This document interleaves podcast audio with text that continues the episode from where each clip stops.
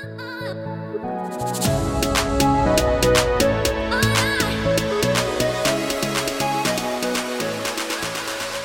ดีครับยินดีต้อนรับทุกท่านเข้าสู่พอดแคสต์ปรับทัศนคตินะครับ และนี่เป็น EP แรก ในชีวิตของผมก็ว่าได้ที่ได้ทำพอดแคสต์นะครับ รายการปรับทัศนคติไม่ได้ตั้งใจจะเรียนแบบ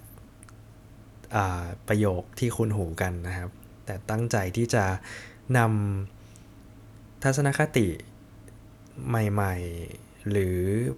ประสบการณ์ในชีวิตที่ผมเคยเจอมา แล้วมันรู้สึกว่าผมเปลี่ยนทัศนคติได้จากเหตุการณ์เหล่านั้น โดยที่อาจจะรู้ตัวไม่รู้ตัวนะครับ มาให้ทุกท่านได้รับฟังกันนะครับ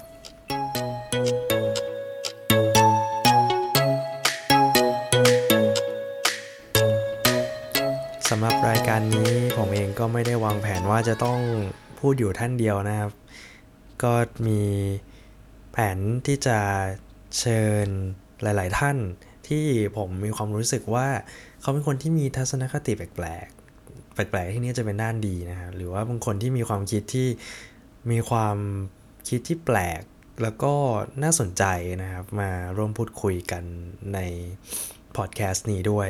ก็อยากฝากให้ทุกท่านได้ติดตามรับชมและฟังจนถึง ตอนจบ เลยนะฮะ แล้วก็ขอบพระคุณล่วงหน้าครับที่รับฟังสำหรับพอดแคสต์ครั้งแรกนี้ตื่นเต้นมากจริงครับ จะทำให้เต็มที่เลยครับผม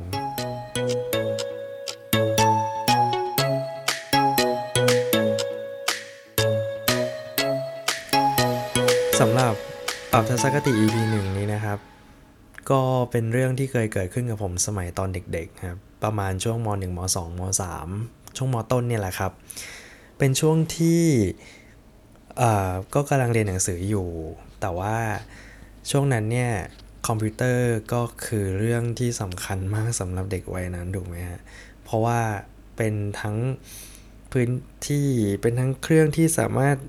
เอาไปใช้ในการทำงานส่งคุณครู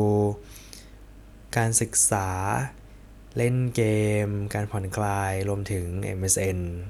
การติดต่อสื่อสารกับเพื่อนๆนะครับคอมพิวเตอร์ถือเป็นเรื่องที่สำคัญมากในยุคนั้นสำหรับสำหรับผมนะครับ ทีนี้ ข้อจำกัดของผมเนี่ย เกิดขึ้นจากการที่ที่บ้านผมให้เล่นคอมพิวเตอร์เพียงแค่สัปดาห์ละ 2 ชั่วโมงเท่านั้นเอง แต่ว่าการเล่นคอมพิวเตอร์สัปดาห์ละ 2 ชั่วโมงเนี้ยไม่รวมกับการที่ต้องทำงานส่งอาจารย์นะครับ ไม่รวมกันที่ต้องทำงานส่ง โรงเรียนหรือว่าเกี่ยวกับการศึกษาอะไรต่างๆนานาคือ อันนี้แยกต่างหาก แต่ว่าสำหรับการเล่นคอมพิวเตอร์ที่ไม่เกี่ยวข้องกับการศึกษาเนี่ย ที่บ้านให้โคต้าแค่สัปดาห์ละ 2 ชั่วโมงเท่านั้นเอง ตอนเด็กๆก็แอบคิดนะครับว่า เอ๊ะทำไมเรารู้สึกว่า เราไม่เหมือนเพื่อนเลย เพื่อนโห จะเล่นเมื่อไหร่ก็ได้ จะทำอะไรเมื่อไหร่ก็ได้ แต่ว่าเรากลับ ได้มีโอกาสเล่นคอมพิวเตอร์แค่สัปดาห์ละ 2 ชั่วโมงเท่านั้นเอง ซึ่งตอนนั้นนะครับ มันมีความคิดในหัวแค่ไม่กี่อย่าง มันมีความคิดในหัวแค่ว่า โอเค เราจะทำยังไงดี ให้สองชั่วโมงที่กำลังจะมาที่ที่ใช้สำหรับการเล่นเกมเนี้ยหรือใช้สำหรับเล่นคอมพิวเตอร์เนี้ยมัน มันเกิดความรู้สึกพอใจสูงสุดตอนเด็กๆก็คิดนะฮะ ซึ่งผมเองเนี่ยก็เป็นคนที่ไม่ได้ติดเกมอะไร แต่ว่าเกมที่ผมติดเนี่ยคือเกมที่ผมรู้สึกว่าผมชอบมาก เกมของผมอาจจะเป็นแนวที่แปลกหน่อยนะครับ ก็คือเกมแบบพวก The Sim เกมแบบพวก Sim City อะไรอย่างเงี้ยครับ อย่างเกม The Sim เนี่ยไม่ได้เล่นเพื่อสร้างชีวิตให้คนนู้นคนนี้มารักกันออกลูกออกหลานไม่ใช่อย่างนั้นนะครับ แต่ The Sim ของผมเนี่ยคือสร้างบ้านครับ เป็นคนที่ชอบเกมที่แบบว่า แนวความคิดสร้างสรรค์มากคือชอบสร้างชอบนู่นชอบนี่อะไรอย่างเงี้ยครับ ก็ The Sim ถ้าเกิดใครเคยเล่นเกมสร้างบ้านแบบ The Sim เนี่ยบอกเลยว่าสร้างหนึ่งหลังอะคุณไม่มีทางทำได้ภายใน 2 ชั่วโมงแน่นอน แต่ตอนนั้นผมทำไงได้ผมก็ชอบเกมนี้มากใช่ไหมครับ สิ่งที่ผมทำตลอด 6-7วันก่อนที่จะเล่นมีโอกาสได้เล่นคอมพิวเตอร์ที่เป็นโคตา2 ชั่วโมงเนี่ยครับ ผมก็มานั่งคิดวางแผนว่า เนี่ยนะพอจับคอมนาทีแรก เราจะทำอะไรบ้างแบบในใจเราคิดแต่เราไม่ได้คิดเป็นวินาทีขนาดนั้นนะคือในใจเราก็คิดว่า โอเคเราจะต้องไม่วอกแวกเปิดเปิดเปิดเปิดอะไรเงี้ยแล้วก็เมืองนี้เมืองนี้เมืองนั้นรวมถึงเรามีความคิดที่จะสร้างนู่นสร้างนี้สร้างนั่น โดยที่ผมอะครับก็มานั่งวาดใช้เวลาวาดแผนบ้าน ผังบ้าน ในช่วงวันที่ไม่ได้เล่นนะครับ ทีนี้การเล่น 2 ชั่วโมงต่อสัปดาห์ครับ เขาไม่ได้ล็อกว่าเราจะต้องเล่นครั้งเดียว 2 ชั่วโมง เราอาจจะเล่นวันละ 10 นาที ไปเรื่อยๆก็ได้จนครบ 2 ชั่วโมงนึกภาพออกไหมครับ หรือเราจะเล่น 1 ชั่วโมง 1 ชั่วโมงก็ได้ ซึ่งตอนเด็กๆตอนนั้นน่ะ ผมเป็นคนที่ชอบ ถ้าเล่นก็คืออยากเล่นยาวๆไปเลย ก็คือเป็นคนที่ใช้โคต้าคือ 2 ชั่วโมงครั้งเดียวจบอะไรอย่างเงี้ยต่อสัปดาห์ แต่ว่ามันก็ทำให้ผมได้ใช้เวลาที่ไม่ได้ไปเล่นเกมในการทำอย่างอื่นเหมือนกันนะฮะ หลายคนอาจจะคิดว่าอ๋อไปอ่านหนังสือแน่เลย ไปทำการบ้านแน่เลย เปล่า ผมเอาเวลาพวกนั้นนะครับ ไปทำให้อีสองชั่วโมงที่กำลังจะเกิดขึ้นเนี่ยมันเกิด ถ้าภาษาอังกฤษในปัจจุบันคือเกิด productivity ที่สุดนะครับ ตอนนั้นยังไม่รู้หรอกครับว่ามันคืออะไร ก็คือว่าเวลาเลิกเรียนเนี่ยครับ ก็จะเข้าร้านเศษบุกครับ เข้าร้านหนังสือเข้าร้านอะไรเงี้ยครับ หลาย ๆ ท่านก็คงจะเคยเห็นว่า ตอนสมัยเมื่อโอ้หลายปีที่ผ่านมา หลายก็เป็น 10 ปีครับ11 ปีได้นะ11 12ปี ตามร้านหนังสือเนี่ยก็จะมีเชลฟ์ ที่เป็นแบบว่าแบบบ้านใช่ไหมครับหน้าปกก็จะเขียนแบบเล่มหนาๆเลย หน้าปกก็จะเขียนว่าร้อยแบบบ้านในฝันแบบบ้านที่ราคาต่ำกว่า1 0 0 0 0แสนแบบบ้านชั้นเดียวอะไรอย่างเงี้ยครับอะผมอะก็ไปเปิดอ่านดูครับ ไปเปิดเปิดเปิดเปิดดูหา inspiration ว่าเอ๊ะเราจะสร้างบ้านแบบไหนดีใน The Sims นะครับ ดูจริงจังมาก เพราะว่าหนังสือเหล่านั้นนะครับ เขาไม่ได้โชว์แค่ เขาเรียกว่า ภาพบ้านที่แบบเขา render มา แต่เขาโชว์ผังด้วยว่าชั้น1เป็นยังไง ชั้น2เป็นยังไง ชั้น3เป็นยังไงอะไรเงี้ยเป็นต้น พอเราจำจำจำจนเรามีเงินเก็บเงินซื้อได้เล่มหนึ่งเป็นเล่มที่เรารู้สึกภูมิใจมากเราก็จำจำจำเปิดเปิดอ่านเปิดอ่านเปิดอ่านบ้าง ระหว่างเรียนนะครับบางทีตอนเรียนที่แบบเบื่อเบื่อเงี้ยผมก็เปิดหน้าสมุดที่แบบ เป็นสมุดที่ผมไว้วาดรูปเล่น ซึ่งตอนเด็กๆ ผมเชื่อว่าทุกคนก็อาจจะมีกันบ้างใช่ไหมฮะสมุดวาดรูปของตัวเอง สิ่งที่ผมวาดเนี่ยไม่ได้วาดแบบกระตรงกร์ตูนเหมือนเด็กทั่วไป ตอนนั้นคือวาดผังบ้านที่จะสร้างในเดอะซิมครับเป็นวาดแบบเป็นผังบ้านชั้นหนึ่งเป็นแปลนหนึ่งชั้นหนึ่งชั้นสองอะไรเงี้ยครับว่าจะสร้างสร้างสร้างอะไรบ้าง แล้วก็พอถึงช่วงเวลาที่ได้เล่น 2 ชั่วโมงเนี่ย ผมก็เอาผังทุกอย่างมาวาง แล้วก็เอามาวาดเอามาสร้างสร้างสร้างในเดอะซิมจนมันกลายเป็นบ้านหลังนั้นจริง ๆ ในเวลา 2 ชั่วโมง แล้วพอครบปุ๊บผมก็รู้สึกว่าผม satisfy มาผมผมพอแล้ว ผมรู้สึกว่า เออเนี่ยมันคือการที่แบบ เราต้องการแค่นี้เอง เราต้องการแค่ว่าเนี่ยเราวาดวาดมาเพื่อจะมาสร้าง แล้วก็เซฟเก็บไว้ มันคืออะไรง่ายๆอย่างเงี้ยผมรู้สึกว่า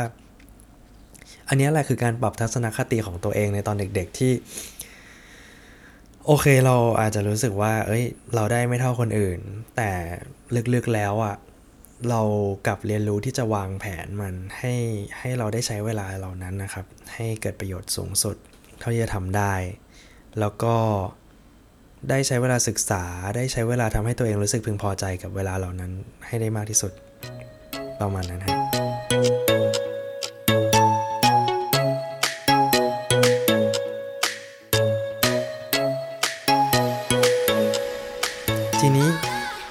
แล้วผมมาเล่าเรื่องเหล่านี้แล้วมันจะได้อะไรขึ้นมากับผู้ใหญ่อย่างเราถูกไหมครับ จริงๆแล้วผมมองย้อนกลับไปช่วงเวลานั้นนะครับ ผมกลับรู้สึกว่ามันคือการได้ทัศนคติสำหรับการเอามาทำอะไรได้หลาย ๆ อย่างในชีวิตในปัจจุบันเยอะมาก อย่างเช่น สมมติว่าผมต้องทำอะไรบางสิ่งบางอย่างที่มีเวลาน้อย แล้วก็โอกาสที่จะได้ ใช้เวลาตรงนั้นอีกทีเนี่ย ก็น่าจะอีกสักพัก ผมกลับรู้สึกว่ามันได้รู้สึกวางแผน มันได้รู้สึกว่า เราจะต้องใช้เวลาตรงนั้นอย่างคุ้มค่าและ พอเวลาหมดเราจะรู้สึกว่าเราไม่ไม่ได้ไม่ได้รู้สึกว่ามันไม่ได้ทำเต็มที่นึกภาพออกไหมครับ ประมาณนั้น ถ้าเป็นการยกตัวอย่างว่า เราจะเอาไปใช้อะไรกับชีวิตใกล้ตัวได้บ้าง ถ้าเป็นมนุษย์เงินเดือนทั่วไปอย่างพวกเราเนี่ยแหละครับ เราก็จะมีโควตา หยุดเสาร์อาทิตย์ถูกไหมฮะอะไรอย่างนั้นนะมันเลยทำให้เราวางแผนว่าเอ้ยวันจันทร์ถึงศุกร์เราก็ทำงานทำงานทำงานหลังเลิกงานหรือเวลาว่างจากงาน หรือช่วงเวลาทำงานเนี่ยก็จะมีความคิดป๊อปอัพขึ้นมาในหัวว่าเสาร์อาทิตย์นี้จะทำอะไรให้เรารู้สึก satisfy ที่สุด ให้เรารู้สึกว่าเรา productive ในการพักผ่อนที่สุดอะไรอย่างเงี้ยก็จะมีความคิดประมาณนี้ในการที่จะทำให้ให้ให้เราได้ ใช้ทัศนคติใหม่ ๆ ในการที่จะนำอะไรอย่างเงี้ยมาทำให้ตัวเองรู้สึกพึงพอใจนะฮะทั้งนี้ทั้งนั้นมันก็ไม่ได้เรื่องวันหยุดเสมอไปมันหลายคนก็อาจจะยกยกตัวอย่าง เช่นการที่เราได้ไปเจอคนรักในช่วงระยะเวลาอันสั้น หรือวันที่เรามีอาจจะมีความสัมพันธ์แบบ distant relationship หรือความสัมพันธ์ระยะไกลอะไรอย่างเงี้ยฮะ วันหนึ่งเมื่อเราได้มีโอกาสได้มาอยู่ด้วยกันในช่วงเวลาระยะเวลาสั้น ๆ เนี่ย เราก็อาจจะมีแนวความคิดในการวางแผนในเบื้องต้นก่อนหน้านั้นว่า เอ๊ะ เราจะทำอะไรบ้างในช่วงเวลาที่เราได้อยู่ด้วยกัน ไปเที่ยวไหนบ้าง ไปนู่นไปนี่ แล้วพอช่วงเวลาที่อยู่ด้วยกัน จนถึงวินาทีสุดท้ายที่เราต้องแยกจากกันอีกแล้ว เราก็จะต้องทำให้ตัวเองรู้สึกว่า ทัศนคติในรูปแบบใหม่ควรจะทำให้ตัวเองรู้สึกว่า เราไม่เสียดายเวลาที่อยู่ด้วยกันเลย อะไรอย่างนี้เป็นต้น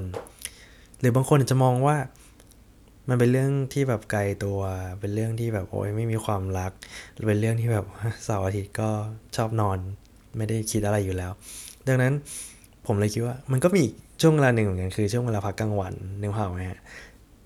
ช่วงเวลาพักกลางวันก็เป็นช่วงเวลาที่ทุกคนก็จะได้โคต้านี้เหมือนกัน หลาย ๆ คนก็จะชอบมาคิดว่าทานอะไรดีถูกไหมฮะในช่วงเวลาประมาณเที่ยงกว่า สุดท้ายเราก็เวสเวลาไปประมาณ 15ที ถึงจะรู้ว่าเราจะไปทานอะไรกันดี การวางแผนล่วงหน้าหรืออะไรเงี้ยมันทำให้เรารู้สึกว่าเราได้รู้ว่าโอเค เราจะทานอะไร แล้วพอหมดเวลาพักเนี่ยเรารู้สึกว่าเราส a t i s f y กับการพักโดยที่เราไม่รู้ตัว การฝึกเวลาเล็กเวลาน้อยนะครับ ในการที่ วางแผนในการที่คิดว่าเราจะใช้เวลากับสิ่งสิ่งหนึ่ง ที่เรามองว่าน้อยนิด แต่มันเป็นสิ่งสิ่งที่อาจจะกลับมาอีกในอนาคตบ่อยๆ แต่ว่าเป็นระยะเวลาที่เราจะต้องมานั่งวางแผนดูว่าเราจะต้องทำยังไงกับมัน และทำยังไงที่ที่ระยะเวลาที่เสียไปเรานั้นเนี่ยไม่ได้เสียเปล่าอะไรเงี้ยครับ เป็นต้น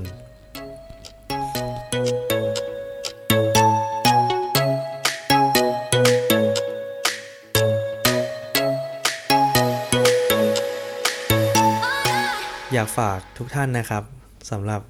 พอดแคสต์นี้ก็ ขอจบลงสำหรับคลิปแรกเพียงเท่านี้ก่อน แล้วก็คิดว่า ตอนนี้ก็ตื่นเต้นมากจริงครับ เป็นทัศนคติใหม่ของตัวเองเหมือนกันที่ต้องมาอัดเสียงอะไรอย่างนี้ แต่ผมก็ขอบคุณที่รับฟังจนจบ แล้วก็อยากฟังมาก ๆ เกี่ยวกับข้อติชมคำแนะนำต่างๆ นะครับ ติดต่อผมได้ทุกช่องทางเลย เท่าที่จะติดต่อได้ แล้วก็ อะไรก็ตามที่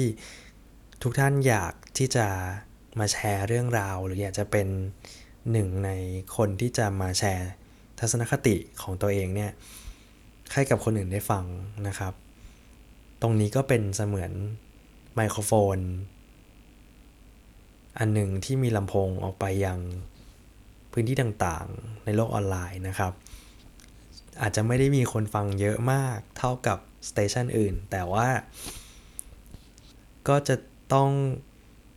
รู้สึกว่าเราจะต้องพยายามพัฒนาต่อไป เพื่อให้วันหนึ่งมันมีประโยชน์ต่อคนหมู่มาก และวันหนึ่งคนหมู่มากก็จะอยากเข้ามาฟังกับเรานะครับ ตรงนี้ก็มีความสุขมากที่ได้ทำพอดแคสต์ ครั้งแรกในชีวิต แล้วก็ขอบคุณที่รับฟังจนจบอีกครั้งหนึ่งครับ สวัสดีครับ